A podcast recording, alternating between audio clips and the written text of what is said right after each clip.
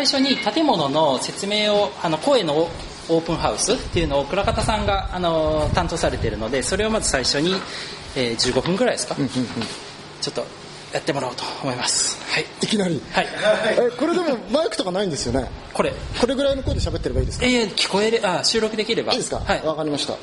い、えーじゃあ始めましょうかじゃあはい、えー、はい、えー、っと、じゃあ、声のオープンハウス特別編ということで、えー、今日はですね、えー、するところという、えー、これは東京の墨田区ですね、両国から徒歩10分ぐらいのところにありますけれども、えー、これはリノベーション物件ですね。あの、近藤哲夫さんが手掛けられた、えー、物件、えー、建築を今日は、えー、一緒に見ていきたいと思います。近藤哲夫さん、よろしくお願いします。あ、はじめまして、近藤と言います。よろしくお願いします。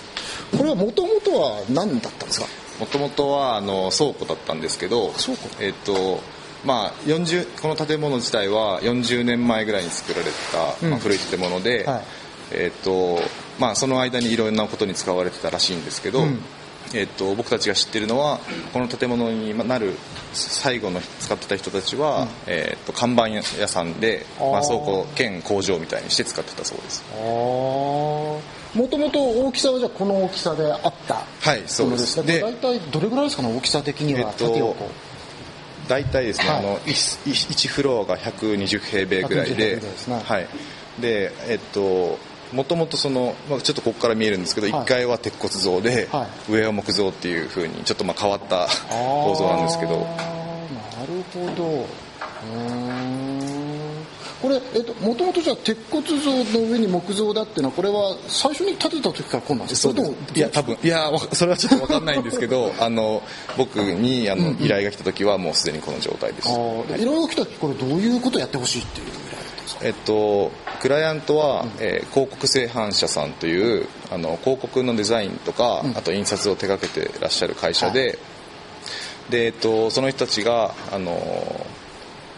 えっと、印刷機を、まあ、結構巨大な印刷機なんですけどそれを置いて使える倉庫を探してたんですね、そしたらその、まあ、この場所に、あのまあ、2階がガランドなものがついた、印刷工場として使えそうな物件があって、で、えっとここをあの借りてでその、えっとガランドだった2階を、あの企業の努力として、えー地域の子どもたちに開放してあのワークショップをしたりするような場所を作って社会貢献をしようっていうそういう、えっとコンセプトを持ってらっしゃる方たちででまあもともとはその2階の内装を頼まれたんですけれどもあそうですか。はい。それだけだったんですはい。最初は。はい。うん。まあ、1階は、まあ、あのそのまま印刷工場にするから2階のをスタジオにするように内装をやってくださいっていうふうに、はい、言われました、なんだけどあの、まあ、この場所にやってきて、あのえっとそのまあ素晴らしいコンセプトを聞いて、ん。で、まあ、ちょっとこう見てたんですけど、あのまあ、歴史のあるこういうあの下町にある、まあ、古い建物ですけどあのちょっとその時考えたのは、はい。えーとまあ、その地域に開かれた、まあ、社会貢献のできるスタジオっていうことなんだけど、まあ、2階の中だけで何かこう、し幸せな空間を作ったとしてもあのそれはちょっと街から遠いかなと思って、ああなるほど。つまり建物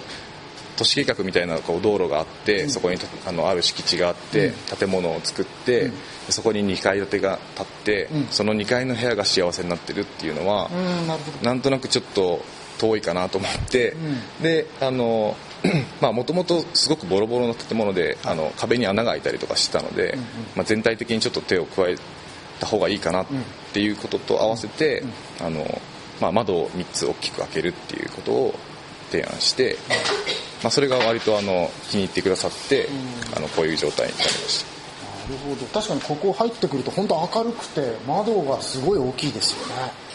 あのいやなかなか見たことない眺めで大体こう割と下町のこう、まあ、木造密集地域に近いところですよね、そういうところっていうのは、まあ、とてもこういいんですけども逆に密集地域なんでこう見通しがええ。結構効かなくて、はい。まあ、それぞれのものの、まあ、通りから眺めるって言ってると面白いんだけど、はい。その内に入って内側からこう全体見るっていう経験ってあんまりないですけどここはなんかねすごい密集なのにこう隣がバーンと見えるっていう、たまたまあの、まあ、ちょっと立地が良かよくてですね、あの二面道路に面してて、かつもう一面は神社なので、あのまあ、三面もう開放されてるような感じなんですね。あーあかそこ神社ですねはい。であの、まあ、緑もたくさんあるんですけど、あのまあ、インテリア側とあと、まあ、通り側からと両方考えた時に、えっとまあ、当たり前ですけど壁が境界になるんですけども、はい。あのインテリアももちろんもともと工場だったのですごく薄暗かったし、うん。あとまあ、外の街を歩いていても、あのまあ、僕たちが体験できるのはその道幅で細長い空間っていうのをこう体験していくわけなんですけどあの、まあ、その両方の意味で、まあ、大きな窓を開けることによってあのずっとその細長い道路の空間を体験してるんだけれども、まあ、あるところでちょっとこう自分の領域が広がったようなあの、えっと、この建物はあの 窓とその、はい。えーこの2階の床に、えー吹き抜けが開けてあるんですけど、こういうのを通してあの建物越しに向こうの神社の緑が見えたりもするんですけど、あのなんかそういう街の体験として、ちょっとこうあの道路と建物でで分断されるんじゃなくて、うんうん。少しあの開放的なっていうか、街のストラクチャーを少しちょっといじれたらいいなっていうのがあって、あのこういう案を考えました。なるほど。はい。確かにそうですよね。結構あの眺めって重要で、はい。なんか眺めがあるっていうかその眺めを得るとなんか街が自分のものになったっていう感じがするっていうところってあると思うんですよね、はい今おっしゃって確かにとてもいい街だけども、まあ、道からの眺めしかないとなかなかその全体像が分からなくて、ええ。で分かった時に初めてなんか自分たちの街だっていう感じるっていうね。眺めって結構そういうふうなコミュニティの感覚を作る時にええ。結構重要ですよね。そうですね、あのあそのあと、まあ、これリノベーションなので、あのまあ、最初にちょっと、まあ、リノベーションを初めて僕は やったんですけれど前の事務所からあ合わせても、うんうん。あのまあ、結構難しかったんですが、はい。えっ、とまあいろいろ考えていくと、そのまあ、建物自体はすごく歴史もあって、はい。えっ、とぜひ残したいなとも思ったんだけど、まあ、残すともちろんすごくお金がかかって、うん。えっ、とあるラインを超えちゃうとはっきり言ってまあ新壊して新築の方が安いっていう そういうところもあるんですねでまあそこまでお金を使って残すほどのものかっていうのももちろんあるしあとあのかといってじゃあ壊して新築にするっていうのもどうかっていうのもあるしでまいろいろ考えたんですがそのこのファサードっていうのはえっ、とまあボロボロの普通のただの、えっとまあ、倉庫のファサードなんですけど町の人にとってはやっぱり一応40年間こう見慣れたファサードでで隣にこう神社があってこう木がたくさん生えてるんですけどそういうものと同じような、まあ、町の一部っていうかうんなるほど。ものなのであの、まあ、それを残しながら少し手を加えてで、えっと、つまりまあ神社に新しい木を植えるとか 神社の木をちょっと剪定するとかっていうのと同じような感じで、うん。えっと、町とあと、はい。その建物を使う人たちっていう人たちの両方に、うん。あのいい影響が出るようなものっていうのを考えて、まあ、それがその、うん。まあ、境界ラインである壁だったんですけど、っていうような感じです。なるほどね、はい。これあのちょっと柱見ると結はい。構細くてまばらなんですけど、これで持つんですか？はい、それはあの何人かにも言われたんですけどうん。もちろんこれはちゃんと構造計算してあって、はであの 一応この新しく、えー作ったっていうかあの仕上げた壁の中は、えーとまあ、壁倍率のすごく高いものが入ってるんですけどあのそれ以外に、えーとまあ、ちょっと時間があんまりすごくタイトすぎたので、はい。結局まあ安全を見て、えー、と全部その壁だけで取ってあるんですけど、はい。実はこの格子で開けてる新しく開いた窓っていうのは、うん。あの鉄骨でフレームを組んでいるので、まあ、華奢なメンバーは華奢なんですけどやっぱり木に比べると断然強くてあの実はこっちの方が効いてるっていうかあ あのそれで普通はあの木造はい。の構造計算するときはあの、えー、と壁壁量を計算して、あとあの、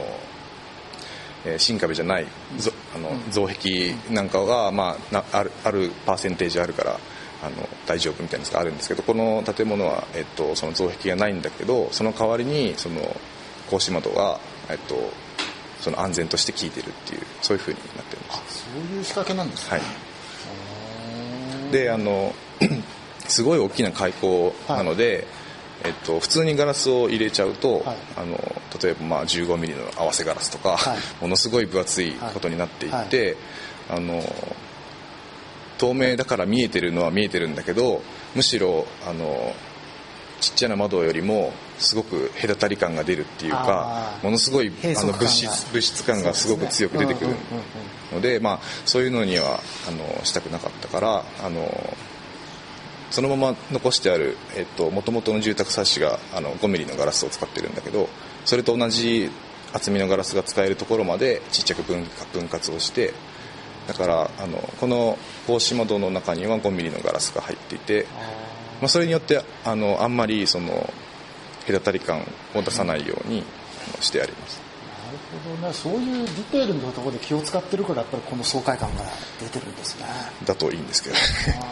ちょっとそこに、えっ、と、はい。なんか1階のじゃない2階の床が一部こう開いてるんですけれども、はい。はいここはもともと開いてるわけじゃないですよね。あこれは、はい、後から開けました。であのこの真下に、はい。その1階の印刷工場の、まあ、メインの一番大きな機械があるんですけど、はい。えっとまあ、それを見ることでその、え2階でワークショップを子どもたちがしている時に、はい。実はその使ってる紙はここでつあの吸ったものですとか あのそういうまあつながりがちょっとできるようにこれはまああのクライアントのあの希望でもあったんですけどなんかいきなりこう社会科見学的なそうそうそうそうです。でもなんかあの実は働いてる時って、あの 2, 2人ぐらいであの機械を使ってるんですけどあのそれがね結構かっこいいんですよ。あの なんていうかちょっと前衛的なパフォーマンスアートみたいな感じで すごいキビキビと動いてあの、まあ、結構複雑な機械なのであのインクを入れ替えたりとかあのなんかとかチェックしたり蓋開けたり閉めたりボタンを押したりなんだりかんだりってやるんだけどま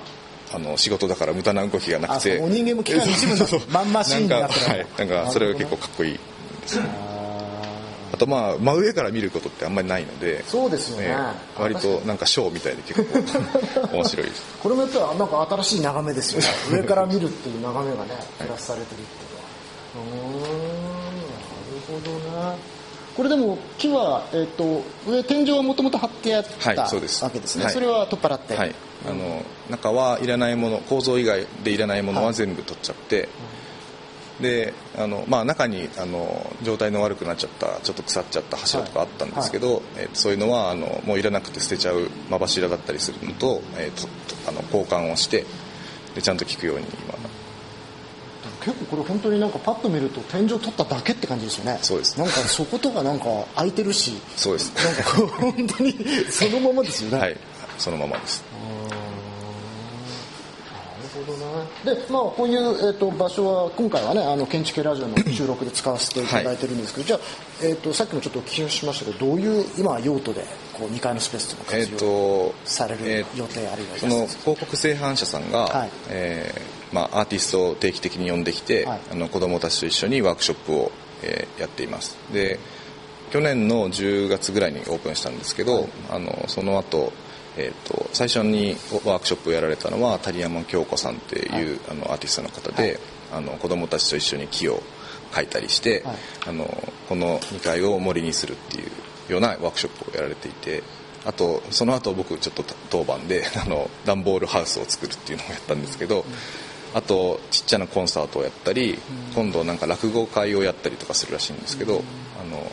どんどんあのいろんなアーティストの人とかイベントとかを入れやってるみたいです、そういうふうにやることっていうのはその、はい。どういうこの地域のさらにいい未来につながっていくっていうふうにそのオーナーさんの方は考えてるんでしょうかね？えっと、まずは多分その何か創造的な行為っていうものに、あの興味を持ってもらうっていうかあ、えっと、例えば紙を使ったワークショップだとあのただの折り紙なんだけど、はい。こんなものができちゃうとか、あと一回やってたのはなんかアルミホイルを使ったワークショップをやっていてでアルミホイルは、まあ、いわゆる普通のアルミホイルなんだけど、はい。それをこう丸めてボールにしたり、あの立体が作れるんですねアルミホイルくしゃくしゃって簡単に。でそれでその星型を作ったりとかあの複雑なものになるとなんか海賊船みたいなやつを作ってる子供もいたりとかでそれをなんかこう吊り下げてあのクリスマスにワークショップをやってたんですけど、何かそのやっぱりえっと自分で何か面白いものを作り出すっていう行為とかあと、まあ、落語だったりその音楽だったりしたらそあのそんな楽しいものがあるっていうのを、えっと、割と気軽に知ってもらうっていうのは、あの結構いいことだと僕もあの思っています。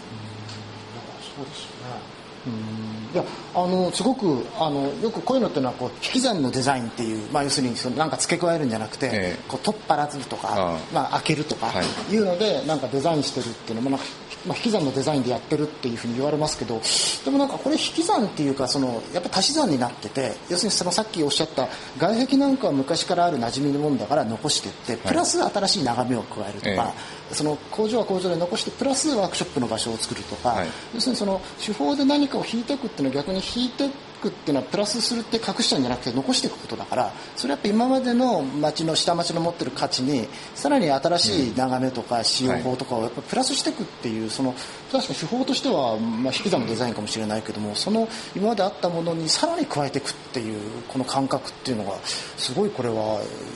いいなってこういうやり方があるのかなと思いました。ありがとうございます。あのそうなっていくとあのとてもいいと思っていまだ始まったばっかりですもはい、んね、はい、今半年。でも半年ぐらいで最初はあのワークショップなんかあの誰か来てくれるのかなってみんなで心配してたんですけど毎回あの100人を超えるような人たちがやってきてくださって。あそうですか。はい、でかつあの最初はあの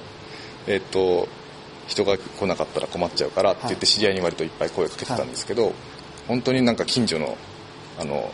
すぐ2軒隣に住んでる人とかがこう来てくださるんですね、はい。であの建物の前にこう自転車がダーッと並んで、あ本当にあ地元の人たちが来てくれてるんだなと思ってそれは結構あ 嬉しかったです。はい、自転車で来るそうそう。人たちが来てる。はい。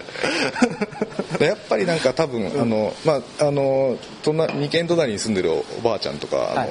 現場の途中でこうよく喋ったりとかしてちょっと仲良くなったんですけど、はい。そのおばあちゃんがこう前を通りかかってあの明るくなったわねって言ってくれたんですねなんか。でそれはあの別に本当に明るくなったわけじゃないんですけどあの電気もそんな大したものじゃないし。ただ多分雰囲気としてその街の街角が少しあの自分の領域が少し広がったようなそういう開放感でなんか明るく感じてくれたのかなと思って、まあ嬉しかったんですけどあの多分そんな感じできっと近所の人たちはなんかやってるのかなと思って来てくださってるのかなと思ってます。そうあと、まあ、窓が大きいので本当に何かやってる時はもうなんかもう建物からいろんなものがもう 溢れ出てるような感じで もう丸見えなんですよそうそういうのもまあいいのかもしれない。あ自然にそうですよね、ええ見えますもんね。い。や本当にこうなんかリノベーションとかですねなんか街の街づくりというかそういうのを考えてる人は結構これは必見のなんかものだなとこういうやり方があるのかなって本当にいい場所でやらせていただくというありがとうございました。あのこれからねあのこれからの使い方がまたますます楽しみそうですね。結構自然発生的にまたね、ええ。どんどん運動していって、い、ろんなワークショップがつながってきそうですよね。そうですじゃあどうも近藤哲夫さん、はい。ありがとうございました。ありがとうございました